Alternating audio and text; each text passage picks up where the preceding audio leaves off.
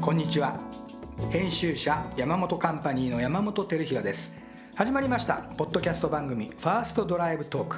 車家族そして旅を語ろう。このポッドキャストはイノベーティブな次世代カーライフをお届けしているデジタルマガジンファーストドライブのウェブに掲載した記事と連動する音声コンテンツです。目まぐるしく変化する世界にはまだ私たちの知らない道や場所がたくさんあります。ステアリングを握って未知なる大地に敷かれた美しい道々へ旅をしましょう。皆さんの移動を次の感動体験へと導くそんなポッドキャスト番組にしていきたいと思います。毎回さまざまなゲストをお招きし車家族そして旅についての背景を音声コンテンツならではの方法でお伝えしたいと思っています。紙面のインタビューと連動していますので合わせてお楽しみいただければと思います。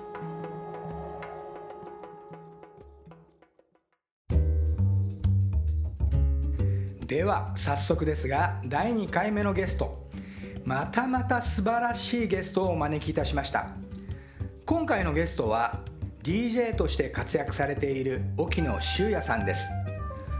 沖野さんは1967年生まれ1991年に弟さんでもある吉弘さんとの DJ ユニット京都ジャズマッシブとして活動をスタートされこれまで DJ として時にライブバンドとして世界40カ国140都市に招聘されるなどまさにワールドワイドな活動でその名を世界に知らしめていらっしゃいます。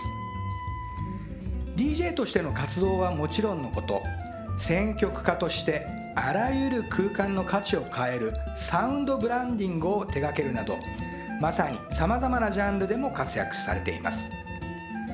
そんな沖野さんと車家族そして旅。どんなエピソードが隠されているのか。今回は前編後編の2回にわたってお届けしたいと思います。建築やデザインにもお詳しい沖野修也さん。さてどんな車遍歴をお持ちなんでしょうか。インタビューをしていきたいと思います。ではファーストドライブトークスタートです。ファーストドライブトーク、えー、2回目のゲストはですねこれまた大物登場してしまいます、えー、DJ の沖野修也さんです。沖野さんこんにちは。どうもこんにちは。よろしくお願いします。はい、えー、もちろんね沖野さんの、えー、プロフィール等々をご紹介するんですが主にどんなお仕事をされているか沖野さんご自身からちょっと教えてください。はい。あのー、僕の基本的な認知は DJ だと思うんですけれどもそれ以外にまあ選曲家としての活動があります。えっ、とラジオだったりそれから店内 BGM であったり、えー、まあそのコンピレーションとかプレイリストの選曲をしてます。あとはですね実は僕あの作曲家でもあるんです。自分であの作品を作ってあのアーティスト活動もしてるんですがそのレコードをかけるだけじゃなくて曲も作ってまして作曲家という肩書きもあります。あとはまああの渋谷のザ・ルームというクラブのオーナーでもありあとはあの自分の会社エクストラフリーダムという会社でアーティストのマネジメントやイベントの企画制作を行っています。ねいろいろな顔をお持ちであのルームねはい、30周年迎えられましたね。おめでとうございます。ありがとうございます。気がつけば30年でした。ねあっという間の。あっという間にね渋谷のあの南口のあんな場所で最初どどこにあるのかなと思った記憶がありますけどね。そうなんです。あの当時はあえて住所も電話番号も公開してなかったんで。そうか。そうなんです。本当に隠れ家的な。今でいうところのそのスピークイージースタイルで、はい、あれできた当初はなんか中華料理屋があったんですよ1階が。あそうでしたっけ？そうなんですよ。天下一っていう。はいはいはい。天下一の下っていうちょっとねはいはいはい。そういうロケーションだったんですけどだからもう本当に知る人ぞ知るという形でスタートしたんでまあオープン直後は苦労しました。まあ、でもつい先だっての、まあ、つい先だ、まあ、まだ終わってないですけどコロナの期間中もね相当大変だったんですよね。だからそんな中ね30年生き延びてるっていうのも自分でもびっくりですよね。あとあのさっきそのまあこれサウンドブランディングっていうんですかね、そのはい。ホテルレストラン。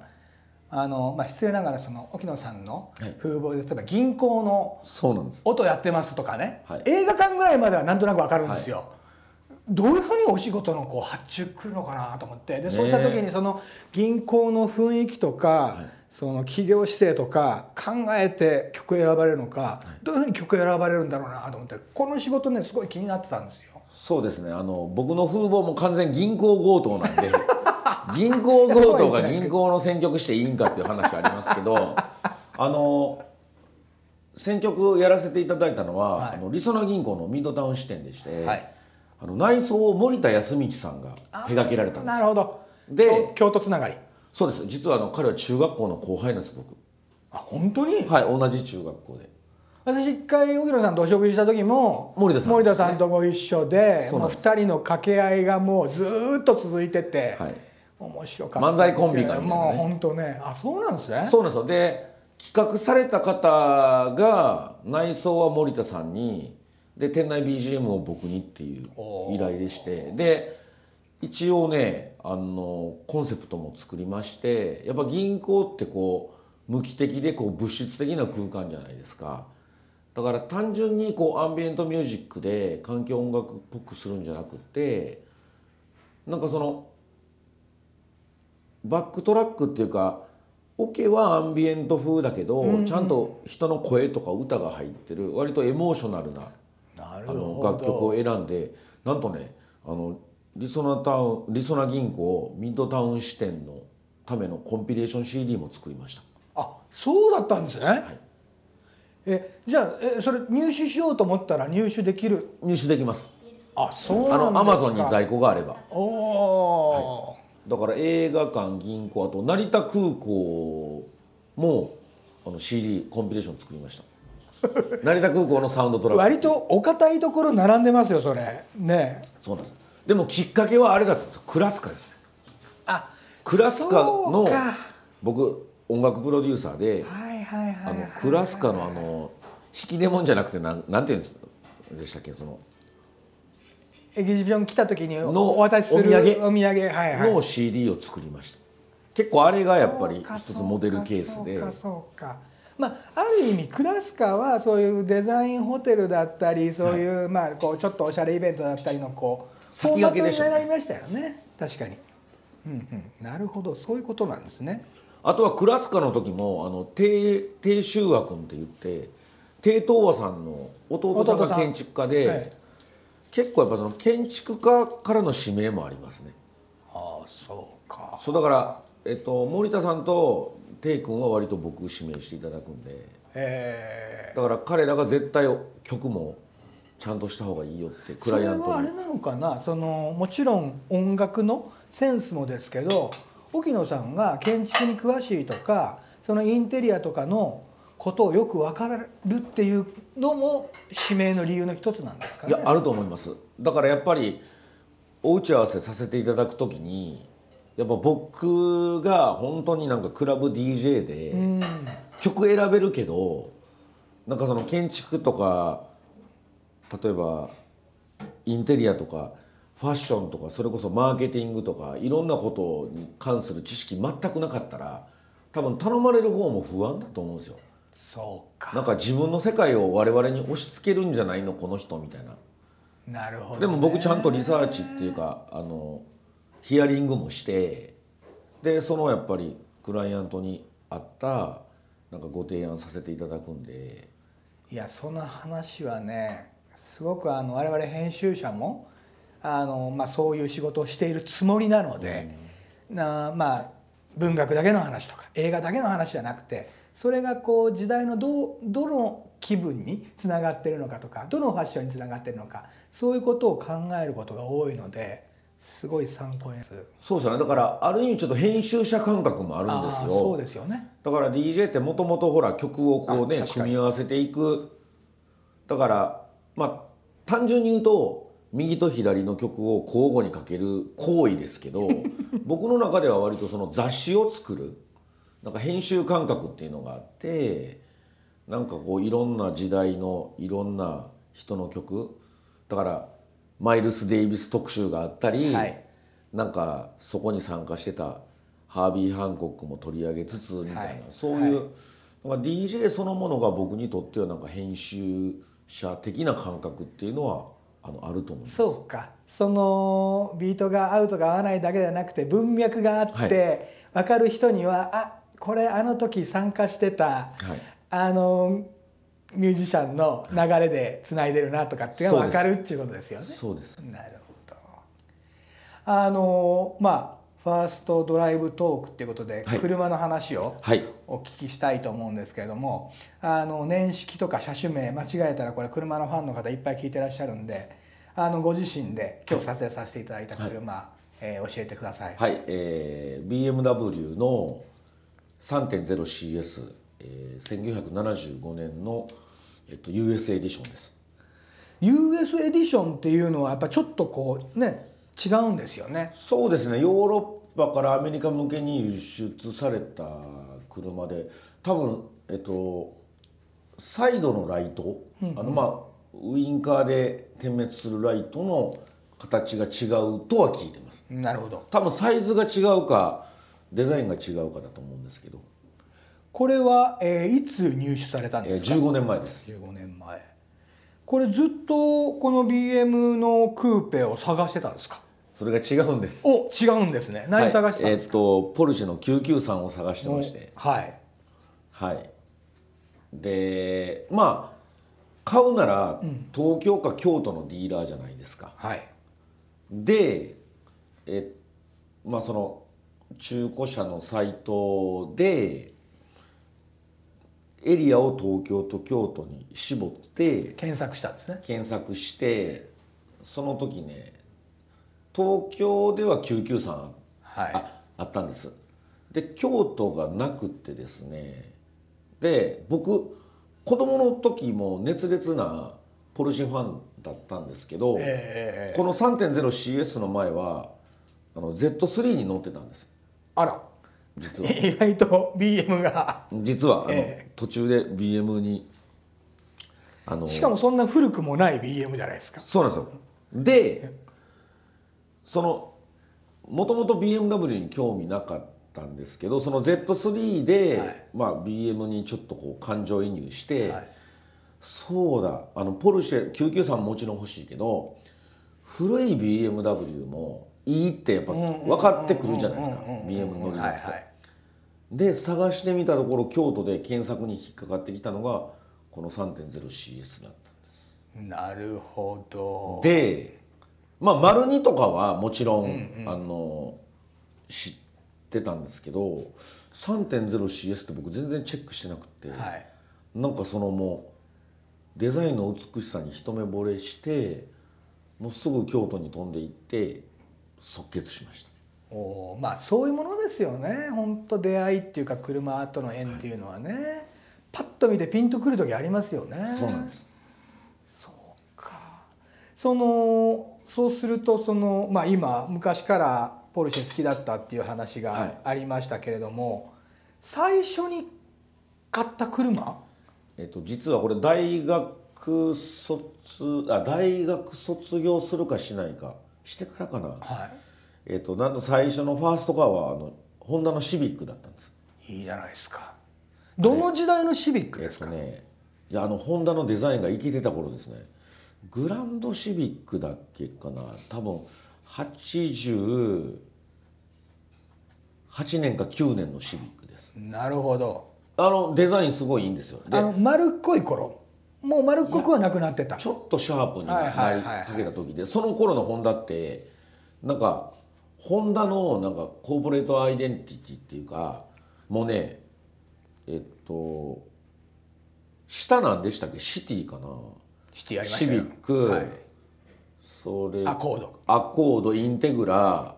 もう全部の結構フェイスがあ。割とこう統一されてた時期なんですよ。確かに。それ早かったですよね。そうなんですでまあいきなり旧車っていうのちょっと怖かったんで最初はあのシビックでしたね僕はね。いきなり旧車も考えた。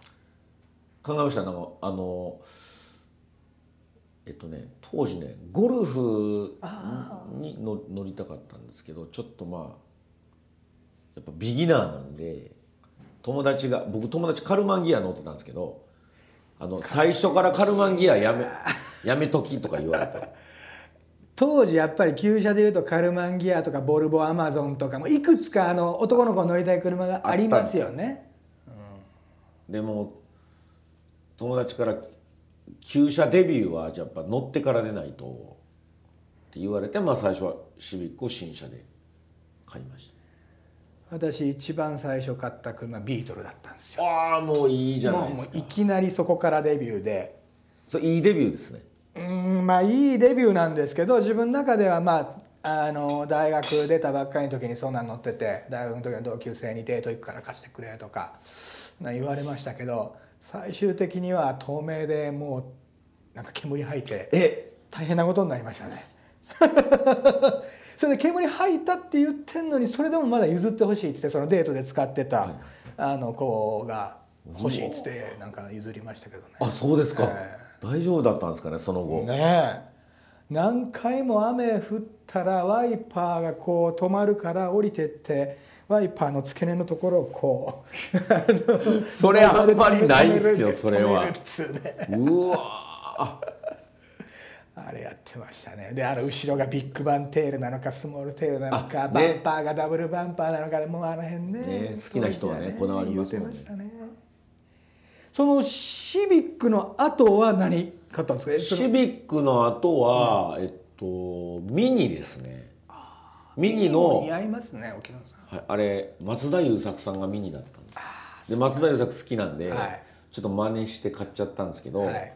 えっと、ローバーの最終モデル。だからはい古いデザインのあの最終モデルを買いました。じゃあそれもい人生のうち1回はミニ乗っとこうみたいな。そうですね。ありますよね。だからシビックを手放してミニに。まあまあそうするとこう難易度を上げましたねいきなりね。そうだから旧車ではないですけど。旧車ではないんですけどまあ古いデザインでミニだったんですよ。でミニはしばらく乗ってたんですけどあのまあミニを持ちつつですね、僕あのボンドカーにも乗りたくって。なるほど。Z8 を見に行ったんです。なるほどね。で Z8 はさすがにちょっと無理無理っていうか。でねあれ映画の公開の前に情報が出て Z8 になるって、ディーラーに行ってまだ Z8 入ってなかったんですよ、はいはい。でも値段聞いたらもう1500万とかって言われてて。ああ1000万コースか。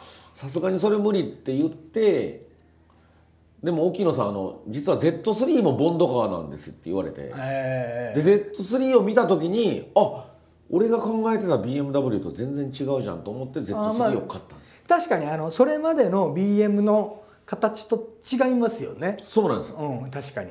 だからちょっとフィーチャリスティックっていうか。そうなんですよ。だからミニとあの Z32 あ二台持ちだったんです台持ちだった。でもその時にね実は993っていう選択もあったんですけどうん993当時今から今からえーっと25年前ですけど280万で売ってたんです。でも今考えたら買っとけばよかったね。そうなんですよ。で Z3 って多分僕あれ700万ぐらいで買ってると思うんですよ、はいはいはい。アホちゃうと思って自分で。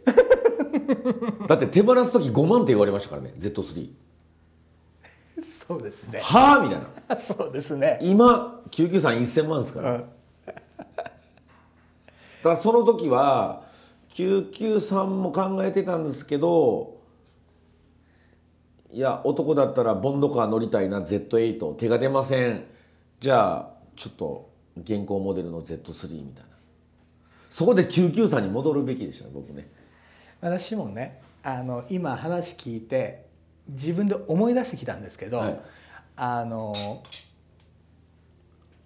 ビートルの次に乗ったのが U のスロードスターだったんですよ。はい。でまそれたいいチョイス。それがね同じような話で私はねずっと MGB に乗りたかったんあはいはいはい。ですやっぱりその男の子が、ね。オープンカー乗りたいってなると、いまあ、いくつかあるじゃないですか。で MGB、MG ミジェットってまあ探したんですけどなかなかいい状態でいい値段のがなくて。そしたら突然マツダがオープンカー出すって言い出して。でもうそれねまあ、こういう仕事してますからあの記者会見みたいな発表会行って、発表会のところでもう予約の、ね、シートにもう書き入れてしまって。でもあれですよもう名車じゃないですか今ね。今となってはね、そうなんですよでそこでまあそれでも我慢できなくなってやっぱりそのオープンカーでそれコンパクトなオープンカーじゃなくて違う方向でと考えた時に乗りたい車何かなと思ってマスタングの1965年型のマスタングを輸入することにまあ何台か後になるんですけどそうですか。やっぱりそういう旧車乗りたいっていうのとそれちょっとこうかっこつけた、まあ、ボンドカーとか、オープンカーとか、ちょっとありますよね。そういう気持ちがね男の子にはね。はいおろ愚かな男性のロマンなんですけど、はい、ねえ。そうなんです。そうですよね。そうかそこからじゃあ今の BMW に続く。そうですね。でやっぱりその話ちょっと重複しちゃいますけど、はい、Z3 買った後いろいろ調べるとやっぱその美しいデザインっていうのが引っかかってきてでもそれでも 3.0CS はチェックしなかったんですよ、うんうんうん、だからまあ丸2とかもっと古い、はいはい、だからあれ何でしたっけ？BMW の517かな。そんなんありましたっけ？はいクラシックカーで、はい、そうなんです。だからそれ2台持ってって帰ったんで3台持ちになりまして。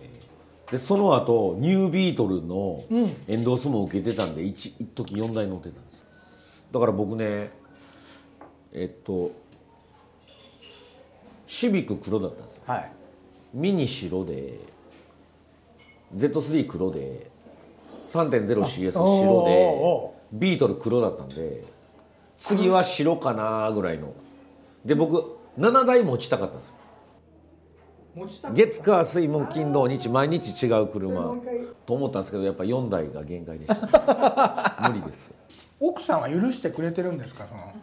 車のそそういう。許してくれてないです。全然許してくれてないです。しかも結構トラブルがありまして車で、うんうんうん、でもう本当にいい加減にしてって言われてます。僕。そうか。あとは一回、うん、あれトンネル。目黒の、うん、えっと広尾から目黒に抜けるところにトンネルあるじゃないですか。白金のね。白金の、うんうんうん、あそこ夏場、大渋滞でトンネルの中で車全く動かなくなっちゃったんですよ。時々ありますよ。高速降りてきたのと。今僕実はあの空冷のファンを2枚ついてるんですけど、直結させて2枚とも回ってるんでオーバーヒートにならないんですけど、買った当初はなんか結構オーバーヒートを起こしてたんでもうどんどん水温上がっていくしトンネルだからみんなエンジンあのかけてるじゃないですか。そりゃそうですね。止まってるん、止まっててもエンジン動いてるじゃないですか、渋滞なだけで、で窓も開けられなくって夏で僕あれククーラーないんですよ。そうか。かみさんが「私殺す気」って言ってました僕そうか。クーラーがないのが問題なんですまあそうですよね。そうだよな。だから993買った理由は、うんうん、夏用。そうかそうかそうか。冬は BMW で夏はポルシェみたいな。まあご自身の車遍歴の話をちょっとお伺いしてきたんですけど、はい、子供の頃、はい、お父さんお母さん車運転してました。それが運転してなかったんです。だから車がなかったんです家に。へえ。じゃあその車デビューっていうのは自分がもう運転したいとか買いたいっていうのが車デビュー。そうですね。ただ叔父が結構車好きだったんで、ええ、なんか夏休みに叔父の運転で帰省するとかがなんか唯一の思い出、え帰省ってどどこに帰省する、ね、えっと父親が京都の丹後半島の出身だったんでなるほど。僕子供の時宇治市だったんですよ、はい。で叔父の車でその京都の北部にちょ割と長距離ドライブっていうもうそれが子供の時の楽しみで。ー、その時の車は何だったか覚えてます？多分日産ブルーバードです。ブルーバードうちの親父も乗ってましたね。日産ブルーバード。僕の記憶では、うん、だからやっぱりすごいなんかその時の記憶が鮮明ででまあ親父が助手席に乗ってはい。で後ろが母と僕と弟なんですけど、はい。僕はもう運転席の後ろに座ってもう身を乗り出してあこう運転手と同じ景色を見たいっていう子供でしたね。車大好きだったんですよ。車。あのあれと家になかったんですけど。あの車種を車名車の名前をあの車何あの車何って子供の時覚えたりしませんでした？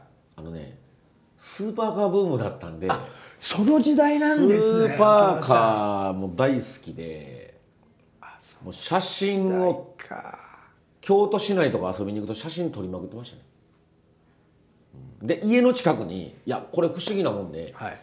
家の近くにテニス場があってそのテニス場のオーナーがグリーンの911ターボおとオレンジの丸2のお持ちだったんですよ。センスがいいオーナーですね。で要するに小学校行く時に毎日ポルシェと丸2を見てたんです。で僕 3.0CS と993台持ってた時にはい。並べてねあれ？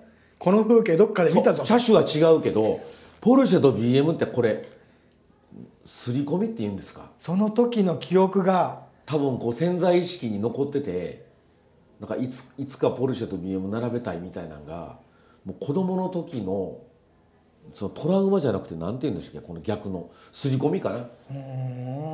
そうなんです。だからその小学校に行く道すがらポルシェと BMW2 台止まってていつもなんかもう大人になったらこういうの乗りたいなっていうふうに思ってましたその時代はまあそのテニスクラブのオーナーさんに乗せてもらうわけにいかないから走りとかわからない分からないですわけじゃないです。か全然そうするとやっぱりその形状っていうか車のデザインみたいデザインです。みたいなものに憧れる。僕の場合は。それは今に至るまでわりかしそうですか？そうですね。デザイン重視ですね。だからシビックも当時のなんか国産車の中では割とスマートなデザインですよね。当然ミニはねやっぱり名作じゃないですか、そうですね。だから機能とか走りよりもどっちかっていうとデザイン重視。だから僕の中ではもう車あの彫刻とか建築のジャンルなんで僕。ああそうかそうかそう一か緒なんですよ。で友達のデザイナーにすごい面白い話聞いたんですけど、はい。やっぱりこう旧車とか、まあ、ギリギリ95年のはい。BMW ポルシェじゃないですか僕、はいはいでプロダクトデザインしてる知り合いに話したんですよ。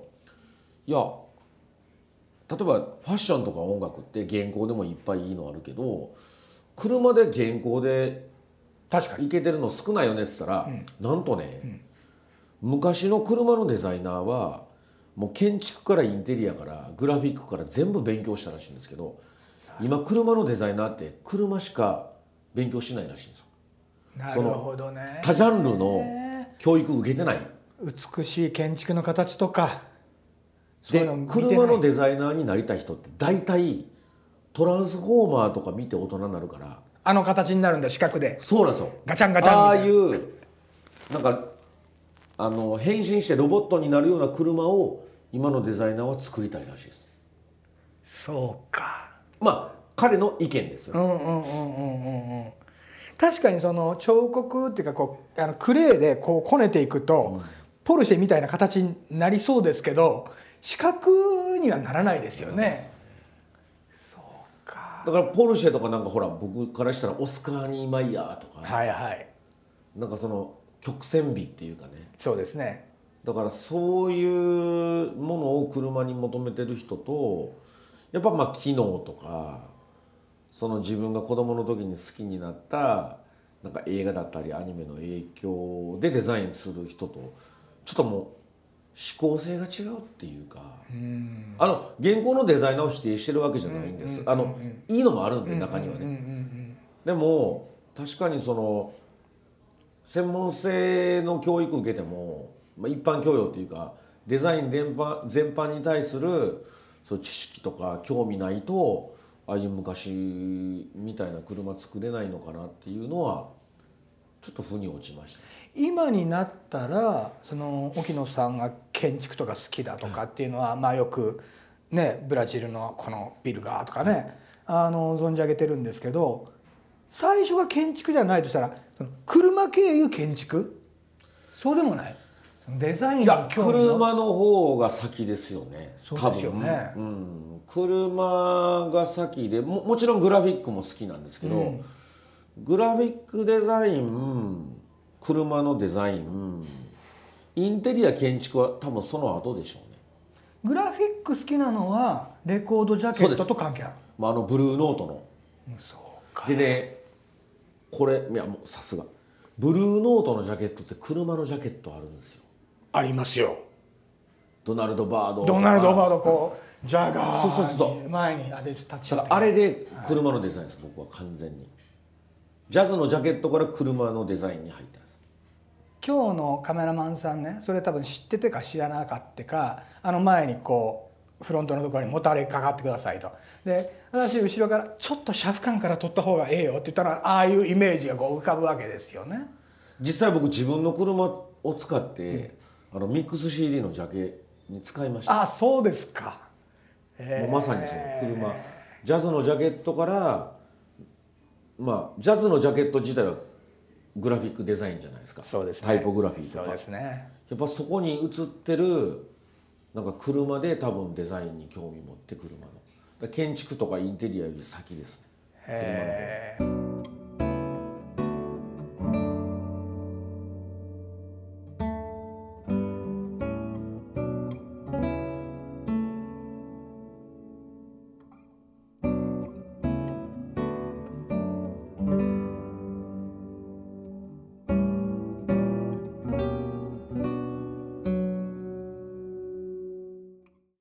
沖野さんの乗られている BMW1975 年型のクーペ。とっても美しい車でした。建築やグラフィックに詳しいのは存じ上げていましたが車も彫刻や建築と同じでデザインで選ぶんだというお話大変興味深かったですね。少年の頃スーパーカーに憧れそして青年の頃にはボンドカーに憧れ車への愛情は今も続いていらっしゃいます。後編では沖野さんと車そして音楽についてインタビューを続けてまいります Você vai ver, você vai implorar, me pedir pra voltar.